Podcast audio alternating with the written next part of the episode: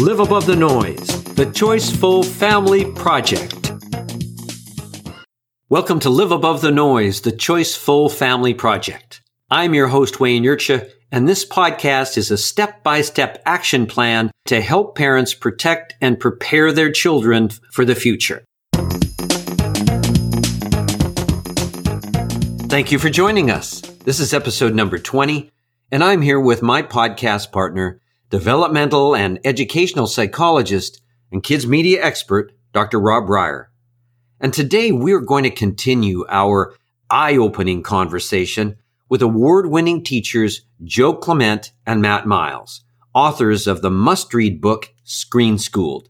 And for our listeners, if you haven't listened to the last episode with Matt and Joe, we really recommend that you do go back and listen to episode number 19. Now, in that last episode, we talked about two myths that parents are being sold today. And those are number one, kids learn differently today. And number two, we need kids on devices in schools so they can learn 21st century skills. Now today, we are going to discuss two more myths out there. And the first one is when kids get a screen in front of them, they do amazing things.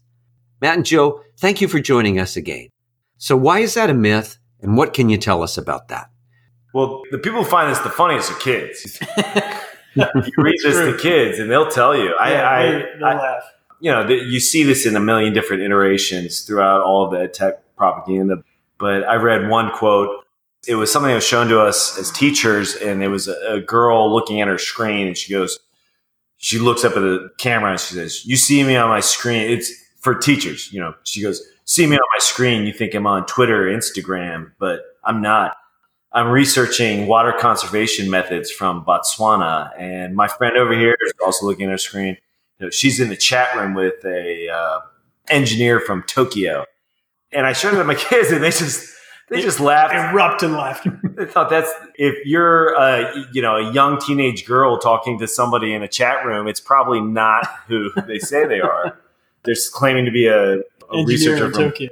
and, and my kids, we've been on my, my phone a million times in class, and we've never once looked up water conservation methods in Botswana. One kid chimed in, and this quote kind of stuck with me. He goes, If you see me on my phone in class, there's a 0% chance I'm doing something productive. If you see me on my laptop in class, there's a 50% chance I'm doing something productive.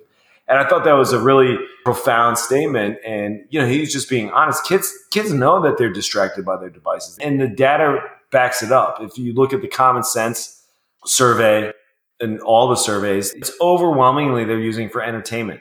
And that's from Common Sense Media is what you're talking about, the, the organization Common Sense Media. Yeah, you mentioned some of those figures. Can you just mention that again? They spend the average teen is now spending over. I think when quoted in the book, it was a little bit under nine hours a day, but now it's over nine hours a day looking at some screen or another. And the overwhelming majority of that time is at entertainment of all kinds, and that includes the big ones would be video games, uh, movies and television shows, social media, and pornography. And the, and kids are very open about all four. They will readily admit that they're not productive. When you teach a class that has a digital textbook, they will ask for many kids, not not every single one, but many kids will ask for a paper textbook because they know, look, I can't do it. If you give me a digital textbook and you tell me to read section three from chapter 14, you know, if you give me a paper textbook, I can do it in 20 minutes. And if you give me a digital textbook, it's going to take me four hours because I'm going to be on all of the other apps all, all night Wow. long. And that's the thing too is is a lot of people critics of our books will say, "Oh, the examples you use of kids is ridiculous. That's just." The, and if you want to know about kids' technology use, just talk to kids. Ask kids. They they are more than happy to share with you. They're very honest with it. And if you read the Common Sense did another study where they, I forget the exact number, but a majority of kids feel they're addicted to their phone and their devices, and they're brutally honest with it, and they don't like it either and they think it's very funny that there's some adults out there who think that they're using productively. Right. They find that just amusing. You just mentioned pornography a couple minutes ago. Now, you guys teach high school. Are you saying that students are actually accessing or can access pornography during the time that they're in school? Oh yeah, Yeah, I mean, yeah, I mean, it's, and I'm, I'm only laughing because the, the kids laugh. And again, like Matt said, they'll be perfectly honest with you. I asked one day, because we, we talk about this a lot in, in class, not just pornography, but just screen use in general. And I asked one day, how many of you know somebody, don't rat yourself out, how many of you know somebody who has used a school issued device to access pornography during the school day?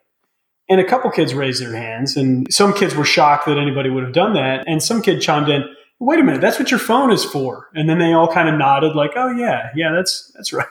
because if you're on your own data, I mean, you know, everybody thinks, well, there's there's firewalls at school, aren't there? I mean, don't they block those sites? And of course, school systems block the sites. But first of all, if a kid has a phone, they're going to get on their own data and they can look at whatever they want.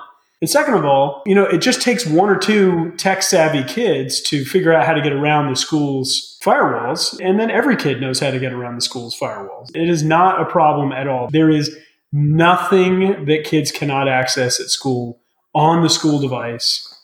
I don't know, Matt, do you want to tell a story about the kids bringing the laptops in to get fixed?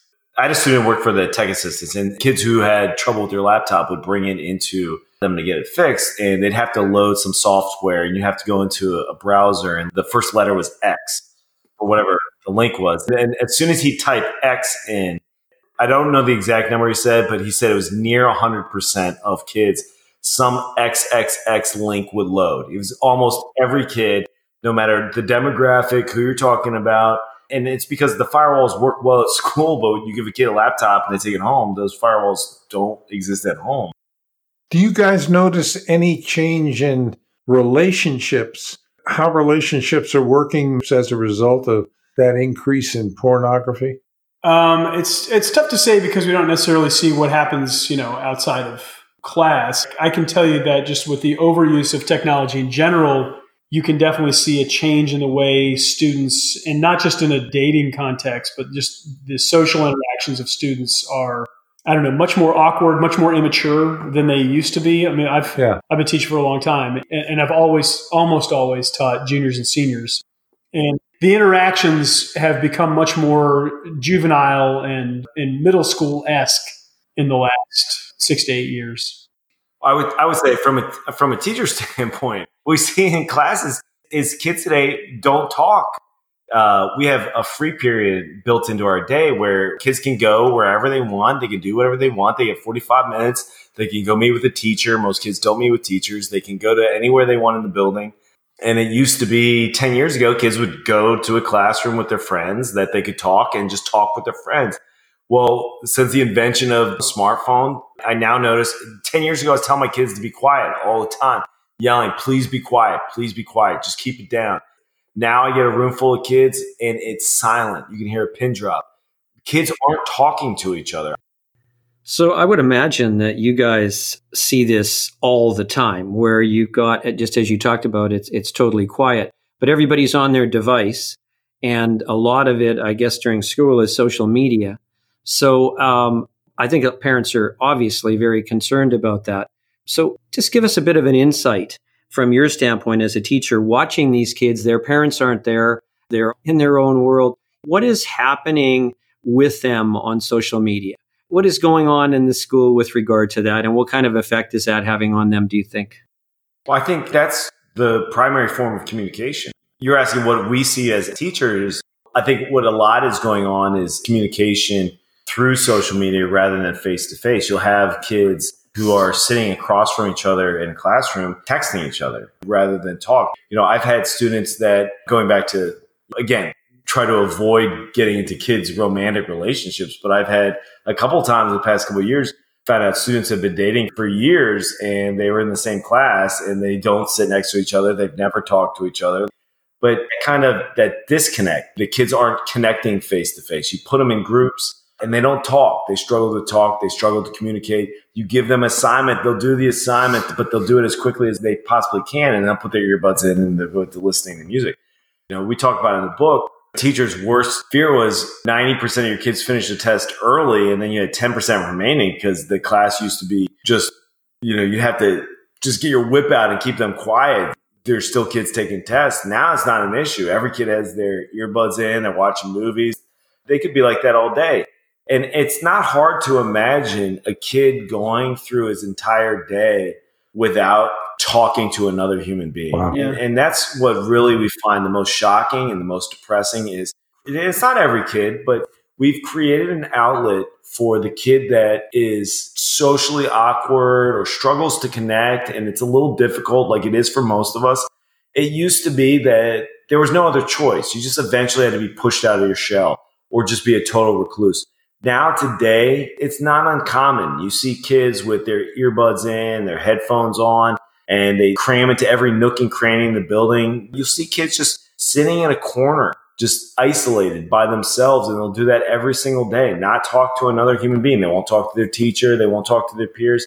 And I think to me, that's the most disconcerting thing about the direction of where kids are going today. But one thing I would add to that is that when you you do see kids interacting still, of course, but a lot of so much of the time, if you really watch teenagers in particular interact, when they do talk to one another, they sit next to one another, and one of them is holding a phone out, or maybe both of them are holding a phone out, and they're both looking at and commenting on whatever's happening on the screen in front of them.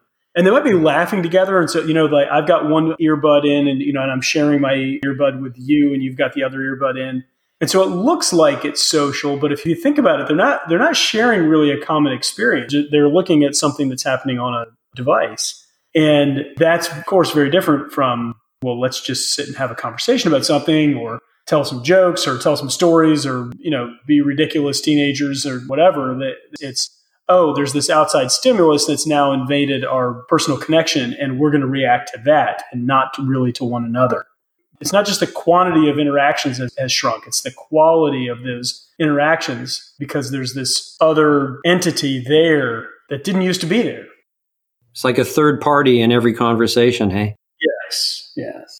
Well, you know, one of the most significant things that I found from the book, I think it was around page 224, started to talk about the kids hate the sound of their own monologue and that thinking for three or four minutes or hearing what's going on in their own head is an unthinkable thing. So the thing that really freaked me out when I was saying, is that actually what's happening now? Because I've had 25 years of practicing internal dialogue work as long as six, ten days at a time, where I sat in silence or worked with a partner just doing the inner work of uncovering what's going on in my head and what that means for me, how critical that is to my self understanding and self reflection. And I'm thinking, as a guy that really embraces cognitive control as a significant kind of skill that you have to learn to be able to deal with your own inner voice so you can change it. And then watching the data go up with anxiety and depression and suicide and then saying, now, if this is true, if I can't be with myself and listen to my own internal dialogue so that I have the potential to change it, what does that mean? Because I know, Joe, you actually said you have a strategy for a mandated period of silence that you set aside, which I thought was fantastic. Uh, well, this is Matt here, but I'll, t- I'll tell you that where we got that observation was anytime a kid went to the bathroom, for example, or even went to get a drink of water, they'd stand up and they'd put their earbuds in.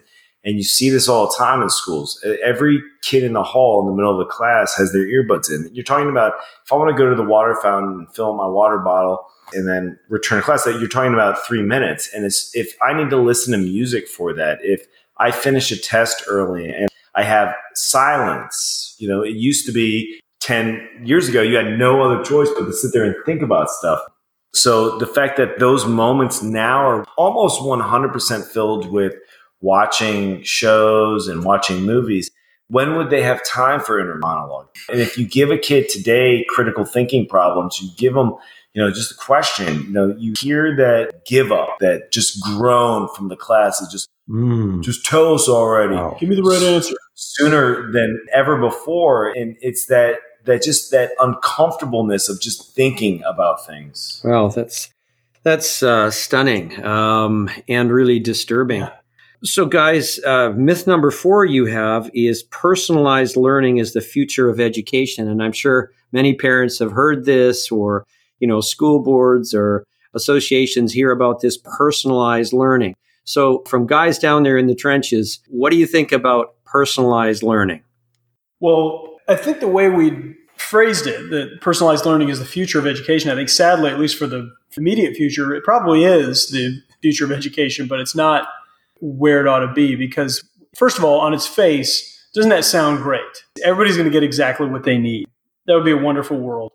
That, of course, isn't really what's happening because personalized learning means, in an educational context, at least we've seen, is that kids are going to be able to create their own experiences and their own learning goals and their own kind of direction in education. It really pushes the teacher to the side and puts education in, in our mind anyway too much in the hands of kids who look of course there's room for discussion about you know where you know what should this debate look like what topics do we want to study or whatever i mean there's there's always room for student choice but i mean if you ask a, a 12 year old like what do you want to study you know and you're really going to let the kid personalize their learning i mean that you're really not setting yourself up for some very good outcomes Mm-hmm. And so that's one of the problems with what we're seeing. And then the other problem is this notion of what they call the flipped classroom is tied a lot to the notion of personalized learning. And that that is, just in case anybody doesn't know, a flipped classroom is where, you know, the, the traditional classroom is you have some sort of lesson in class and then you go home and practice it. That's your homework. The flipped classroom is when you're at home, you do like the learning part. You go and you listen to a lecture or you do some reading or do some problems or whatever, and then you come to class and you do the you do the practice, whatever the practice is, and then the teacher can just kind of roam around and personalize the instruction for, oh, you seem to be having trouble with this, you seem to be having trouble with that. Well, again, in terms of expectations that we're placing on kids, puts a lot of pressure on a kid to learn the material the first time. And so if the material is difficult, which learning is difficult, uh, a lot of times kids would just say, well, I mean, it's more fun to play video games or, or watch this TV show or watch this movie or whatever. And so, in theory, the idea that a teacher would be able to go around and just work with the kid who's having trouble on a specific thing and they go to a different kid who's got a different set of issues, that sounds great, but it all presupposes that the kid has learned this stuff in the first place, which, for a variety of reasons, obviously, is not going on. Well, and the biggest problem with personalized learning that let's allow kids to choose the method in which they learn the best. The, its whole entire foundation is based on what we call the learning styles myth. It's this idea that each kid has a unique learning style and that they themselves know the best way in which they learn. That is an idea that's been very popular in education. I think if you ask most educators, they truly believe. But if you do the research, it's never been substantiated. In fact, it's actually been disproven to be true. They did a study in which they had kids say, Well, what is your learning style? And then they taught them through that. And then the other styles, and they found that they learned the least through their preferred learning style. And it goes back to this idea of learning is difficult. Kids prefer to learn visually or whatever and the way you prefer to learn is not actually how you learn. Making learning easier is actually oxymoronic because you can't make learning easy because your brain retains information that was difficult to retain in the first place. So the entire idea of personalized learning is based off of this idea that each kid has a unique learning style and they themselves know the best way in which they learn. And that's simply not true. It's the educated adult in the room, the person with a degree in both the content and methodology in which kids learn, is probably the person that should be making the decisions in how kids retain and encode and store and retrieve information. Because most kids do that in a fairly similar way from child to child. So, I mean, is it really just about the idea, this whole personalized learning? I mean, is this something that the ed tech companies can use to basically sell to school systems and say, hey, this is what we do. This is so great. And every kid's going to get this special, you know, this special learning that that's uh, personalized just for them. Is this in many ways, um, should parents be aware of the fact that this is kind of a marketing thing? Absolutely. It's tailored in a way that's, as a parent, I would find so seductive. It's made to sound like a personal tutor just for your kid. They're getting this one on one instruction that's designed exactly for them. And it's nothing like that in reality. What they've done is they've taken traditional methodology Instead of having a teacher lecture, they videotape the lecture. Instead of having them read from a textbook, they're having them read a Wikipedia link. It's all antiquated methodology put on a computer and saying, now you choose what you do. And you choose the time, place, and manner in which you learn. If you don't want to learn in school, go home and learn it. If you don't want to do it today, do it tomorrow. The idea is that kids need an adult telling them what to do. I mean, they're kids after all. You don't personalize kids eating. You don't say, "What would you like to eat tonight? What do you prefer? What is your preferred method of eating? Would you like candy bars or would you like lima beans?" Like we don't put kids in charge of their own eating, but all of a sudden we think that a 10-year-old has the mental capability of choosing their own learning. Like it's ridiculous. Right. Now, that all said, like there, there is certainly something to the idea. If I'm doing math problems and I do I don't know, I do I do 25 math problems and I missed 5 and they're all the same type of problem and then then obviously I need help on that particular concept. So I get problems, I get more problems given to me on that particular topic. That's great, but that doesn't necessitate a device of any kind. I mean, a, a teacher can pretty quickly diagnose, oh, it looks like you missed all the problems on Pythagorean theorem. So let me give you some more of those types of problems. That just requires a, a, little bit of a change in the way we do business as teachers, but it certainly doesn't require a wholesale change in the way a school system spends its money and the way that the, the kids spend their day. Yeah, I, I, I certainly understand that. And my wife is a, a, special ed teacher. And so she works with kids, obviously, that, that have issues. And, you know, when I think of personalized learning, I think of what she has done. Right. It's more than just giving you an extra worksheet or just doing whatever. It's actually having the background knowledge to say, you know, where is the child making the mistake, tracking their thinking process and all of these things to say, okay, now what do I do in terms of, and then having a toolbox of methods to say, okay, if this is the reason why they're missing this, then this is what I need to do for them. And if this is the reason, then this is what I need to do for them. It's much, much more complicated than just saying, okay, we're going to let you choose how you want to learn. I mean, I can just see major deficits. Parents obviously want you to impart um, a, a lot of things to their kids and they leave a lot to the school system, which clearly, you know, as dedicated as you are and as great teachers as you are, and this would apply to, you know, to so many teachers who are overworked and and many cases underpaid, let's face it. Um, you can't do that. Things have to go back in some degree to the parents. What would you want to say to parents? How can those parents help you do your job so that you actually can do what you can with their kids? What do you want to tell them? Um, I would say two things. One, that if parents can set and not just set but maintain sensible reasonable limits that that you know there's a there's a case where especially if it's we're talking about an older kid and input from the kid i think is makes good sense but sensible limits sensible regulations in the house on the way screens and phones and so on are going to be used then it makes it much easier in the classroom to say i know you have rules at home here are the rules we've got in the classroom or in the school or whatever. Uh, because we get a lot of kids who, you know, their parents say it. I mean, they'll and they'll be very honest about it. Oh yeah, we say we've got to limit the screen time, but we don't really. Or we say we've got these rules, but we don't really enforce them or whatever.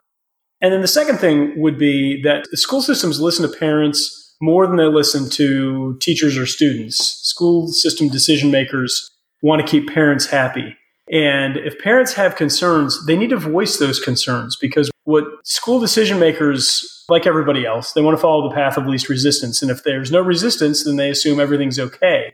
And so it's not, you know, necessarily a question of some nefarious superintendent trying to, you know, mess with the minds of children. It's just, well, I, you know, we instituted this thing and nobody complained, so okay, everything must be okay parents need to be advocates for their kids' brains and be willing to stand up and say, enough. Here are some things that we want. And some of the things that they ought to be wanting are removing homework from being online and removing online textbooks. Those two things, I think, could go a long way to helping the school and the home relationship because then you won't have the school running roughshod over whatever the, the regulations are that somebody set at home. But those are the two things I would suggest for parents. You know, one of the things that I'd be curious about, because uh, I know you've experienced this a lot more than other people, is I would guess that given the state of overwhelm for parents, some working two jobs, that a high percentage of parents find technology good for them in the sense that if my kid is quiet, I'm an overload anyway. So when my child sits, and this is unconscious kind of relief, if you would, you know, he's in the back seat right now and he's on his phone and I don't have to deal with that right now because I'm stressed out about other things. And I think they carry that idea into their own addictions on digital technology and support it because it is an overwhelming time right now with information and it gives them some sense of relief and a, a little time to be quiet. So are you experiencing sort of a support for technology that's in its own way unreasonable? It doesn't make sense. There's almost like this resistance to get it, like the real impact of what it's having and having to do with the relief that parents feel because they do have technology?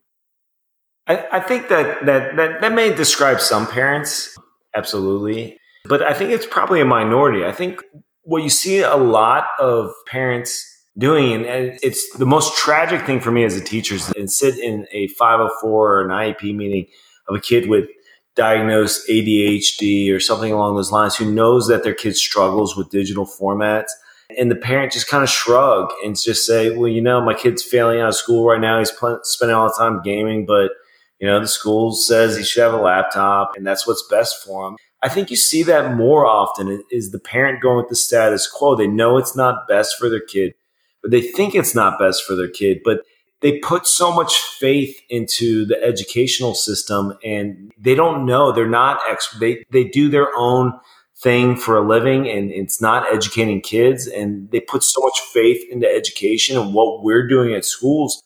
And i don't think it's even crossed their mind that we're doing something that's not productive. You and i think for a lot of parents is it's just what whatever you tell me you that's your area teachers that you tell us what's best for our kids that's your profession and it's those parents who my heart goes out to because i think in this one particular instance i think this this one particular time I think most of what teachers do all the time is for the best of the kids.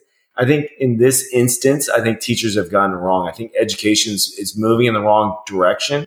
And I think that we could do better. And I think we could, like Joe said, limit time kids are on screens. And I think that in many instances, when we put homework online, that we're acting in the detriment of kids and what's in their best interest. And we're hurting parents who are trying to limit their screen time. So that just begs the question, excluding the laptops used in schools just for a second. Why are screens allowed in schools? Why are phones allowed in schools? Obviously, this is a big controversy with a lot of parents, but you know, you're uh, referring to your school with regards to screens in schools. What is the justification of smartphones being allowed in schools? Who's driving that? Well, the phones in school largely, I mean, of course, kids want them but largely it's parents. Parents want to be in constant contact with their kid. And that's, you know, on the one hand, understandable. I mean, we all love our kids. But on the other hand, kids need to be kids and they need to be present at school and they need to not get 25 texts a day about whatever's happening and so on. But parents will tell us, you hear this all the time. Well, what if there's an emergency? Well, there were emergencies 20 years ago and 30 years ago and 50 years ago, and we dealt with them. And you can call the school and say, hey, we've got an emergency. Somebody just went to the hospital, and they can go pull the kid out of class and deliver the message or take the kid down and say, you need to get your stuff, you're going home, or whatever. There's always a way around, but parents a lot of times are really pushing this what if. And I think, you know, we're living in a very fearful time. Everybody's afraid of everything. And I think parents just are buying into that largely. And of course, it's not all parents, but that seems to be the big issue as well. What if there's an emergency? You know, even if you can understand that, you're talking about parents actually texting their kids during school time, are you? I just want to be clear on this. Is is this an additional distraction where parents are actually communicating all the time with their kids in school? Absolutely. In fact, when cell phones first started showing up in class, I would never allow them. And we, and we were told, by the way, to, to confiscate them and so on. 99 times out of 100, it's mom or dad saying, you know, don't forget the soccer practice after school, or can you pick up some bacon on the way home, or whatever. And typically not emergency stuff that couldn't wait until the end of the day. And that's largely what we're seeing. And you know, and I hate to say it, if there's some sort of really horrible thing happens, the system's probably going to bog down enough that you probably won't be able to reach your kid anyway, or maybe the case depends on, I guess, the bandwidth at the school or in the area. But the the whole emergency thing has really kind of taken hold. Well, I, I've got to be able to contact my kid.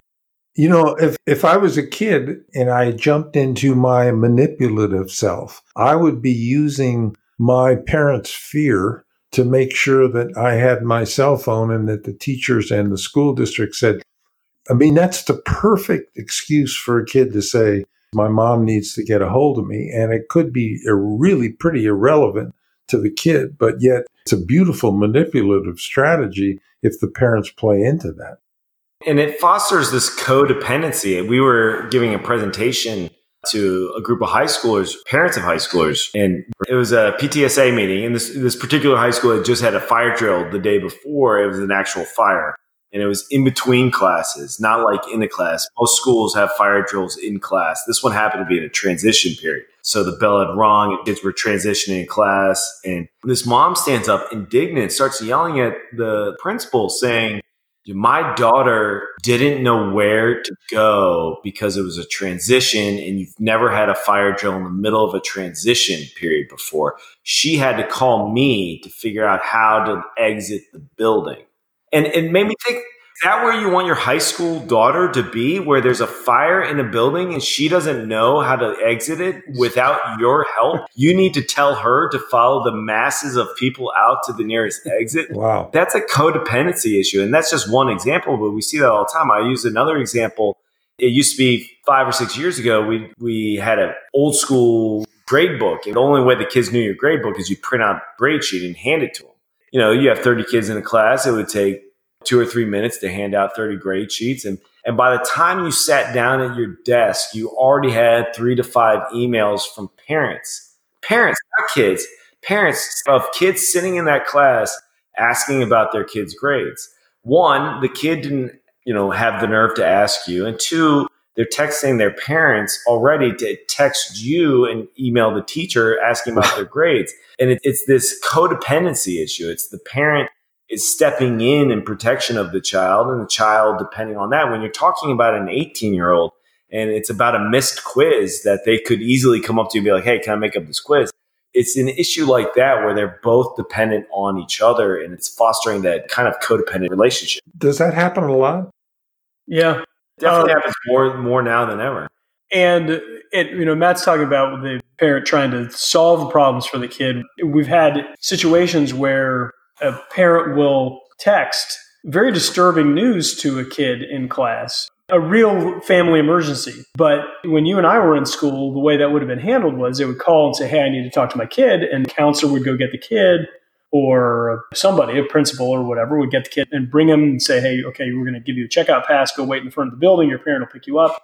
Or come to the office, call home. Mom or dad is going to, going to be expecting your call this just the parent immediately dumps on the kid, hey, this horrible thing happened. And, now the kid's on display. They're on stage in front of 29 peers, and you know they've just gotten this horrible message about something happened to their mom or dad or grandfather or whatever. That is becoming increasingly common as well. So it's not just parents trying to help; it's parents delivering messages for whatever reason that, that aren't helpful. Hmm. Would you say that another thing a parent can do is resist the temptation to contact your child while they're in school. Is that something they can do directly? I mean, is that is that another thing that you'd want to appeal to parents to say? Yeah, you're not helping your children's education if you do this. That's that. You know? Thanks for mentioning it. That's probably number one. That's probably the first thing is let your kid be a kid. And it's it's really difficult because so much of growing up now is having your parents take pictures and post everything, and you're right there at every soccer game and every you know. this is me too. This is all of us but it's yeah the the kid has to be able to navigate his or her own school day and deal with the, the, fact that they didn't do well on a quiz and whatever. Like that's the kid's job when they're at school. They can't be present at school if mom or dad is constantly in their ear or on their phone. Yeah, if you think about adolescence, like you'd go through your school day, a kid would say something or a teacher would say something to you and it would bother you more than anything in the world. But by the time you got home, you seem to make sense of it. I, I blew this out of proportion. It wasn't that big of a deal. And it just never made it to mom. You kind of self filtered. Uh, today, that immediately goes to her. And then, of course, moms and dads react like moms and dads do, like they want to protect their children. And you get these outraged emails and you get the parents are reacting. You need that child to develop and allow self coping strategies to kind of come out and see what happens when I behave this way. What happens when I think about this for a little bit. We're playing into kids' emotions when we immediately gratify every thought that they have. Well, that's important. And I think it's also a great place to leave this episode. So thank you so much, Matt and Joe, for the valuable insights and inside information that you've shared with us over the last couple of episodes. And for all our listeners out there, we want you to know that Matt and Joe have an excellent free handout called Tips for Parents and Educators. And there is a link to that on the Learn More page of their website, screenschooled.com. And we'll also put it on the episode 20 page of our website, liveabovethenoise.com. And of course, we encourage you to get Joe and Matt's excellent book, Screen Schooled. Now, in episode 21, we're going to be joined by Karen Locke Kolp, a child development expert and parent coach. And we're going to talk about a number of important issues that are of concern to parents of younger children. And just as a reminder, you can listen to and subscribe to our podcast on Apple Podcasts, Spotify, Castbox, and more. So until then, thank you for listening and live above the noise. Hello, everyone. If you'd like to get our email update about new episodes, tips and tools, and all the latest information, please sign up for our Noise Watch update on our liveabovethenoise.com website.